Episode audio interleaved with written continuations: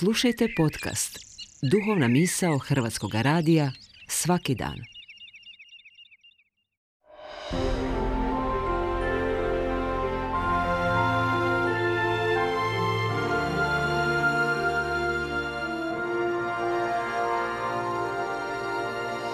Duhovna misao.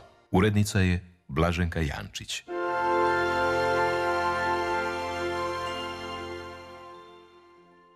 Govori vam dominikanac Frano Parcela. Evanđelje današnje nedjelje poznato je čak i onima koji ne idu redovito u crkvu. Riječ je o prispodobi o milosrdnom Samarijancu. Okvir događanja je razgovor Isusa s neimenovanim zakonoznancem. Zapravo se radi, kao što evanđelist Luka izričito navodi, o pokušaju postavljanja zamke Isusu. No, umjesto da uhvati Isusa u takozvanom nepoznavanju židovskog zakona, zakonoznancu se dogodila nova spoznaja i ujedno nova perspektiva gledanja, ne samo na vjerski život. Naime, za zakonoznanca je put do baštinjenja vječnog života hod striktnog poštivanja slova zakona, pod svaku cijenu. Oslovljavajući Isusa učiteljem, pita ga što mu je činiti da bi baštinio život vječni. Kao što to često čini, tako i ovaj put Isus ne odgovara izravno, nego uzvraća protupitanjem. I to upravo na razini koju sugovornik razumije. Što piše u zakonu? Zanimljivo je da Isus od svog sugovornika ne želi samo čuti što piše, nego i kako on čita, dakle kako razumije što je pročitao. Vjerojatno ponosan na svoje poznavanje zakona, zakonoznanac je besprijekorno izrecitirao svetopisamski tekst. Ljubi gospodina Boga svojega i svega srca svoga i svom dušom svojom i svom snagom svojom i svim umom svojim i svoga bližnjega kao sebe samoga. Uobičajeno se ova zapovijed promatra u njenoj dvostrukosti. S jedne strane ljubav prema Bogu i s druge strane ljubav prema bližnjem. Ako se već govori o više zapovijedi, onda se ne smije izostaviti pretpostavka i za jednu i za drugu zapovijed, a to je ljubav prema sebi. Dobro ste čuli. Da bi uopće bio sposoban ljubiti bližnjega, moram znati ljubiti sebe.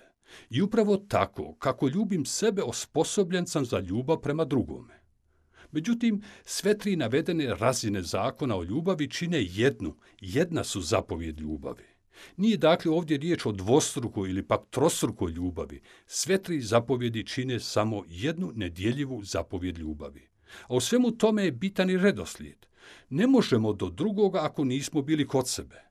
Te jednako tako mostovi k Bogu vode upravo preko stupova naših bližnjih. Od sebe nam je dakle krenuti do bližnjega, a jedino preko njega nam je moguće ljubiti Boga.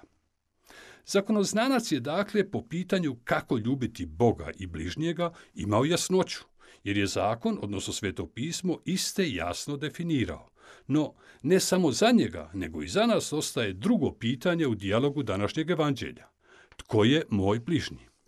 I na to pitanje je zakonoznanac na nekoliko mjesta u Svetom pismu imao jasne odgovore. No, Isus ne ulazi u polemiku sa svojim sugovornikom, ne prezentira ni svoje znanje, poznavanja svetopisamskih tekstova, a ne dijeli ni savjete. Dakle, Isus ne naučava, nego pripovijeda sasvim realan događaj o razbojstvu, kako bi pomogao sugovorniku da dođe do osobnog zaključka, odgovora. Stradalnika ignoriraju vjerski službenici, levit i svećenik. Oni koji su itekako bili upućeni u svetopisamske zapovjedi o ljubavi prema bližnjemu. Obojica padaju na ispitu solidarnosti i ljubavi. Kao i na početku evanđelja, zakonoznanac je i na ovo pitanje točno odgovorio. Naime, bližnji se ne definira po nacionalnom ili vjerskom ključu, po socijalnom statusu ili kakvim drugim pripadnostima. Moj bližnji je svaki čovjek. Zanimljivo je da ni zakonoznanac, niti Samarijanac, te niti nastradali iz prispodobe nemaju svojih imena. Nemaju imena, ali imaju društvene i ine uloge po kojima ih se definira ili pak sami sebe definiraju. Brižni poznavatelji, izvršitelji zakona, stranci obljepljeni mnogim etiketama, te u konačnici ljudi koji su imali peh u životu. Stoga prispodoba o milosrdnom Samarijancu nama ostavlja mogućnost da svi mi možemo biti u tim ulogama, bilo našim činjenjem ili pak spletom okolnosti na koje nismo mogli utjecati. Bez obzira u kojim situacijama bili, koje profesije obnašali, kakve druge okolnosti živjeli, i za nas vrijedi pronaći djelatne odgovore na pitanje, i to svakog dana iznova, tko je moj bližnji?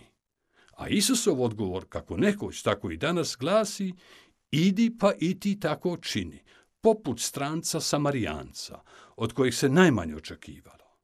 Svi mi, poštovani slušatelji, imamo mogućnost i sposobnosti ljubiti, pogotovo što u očima ovoga svijeta nije ljubivo.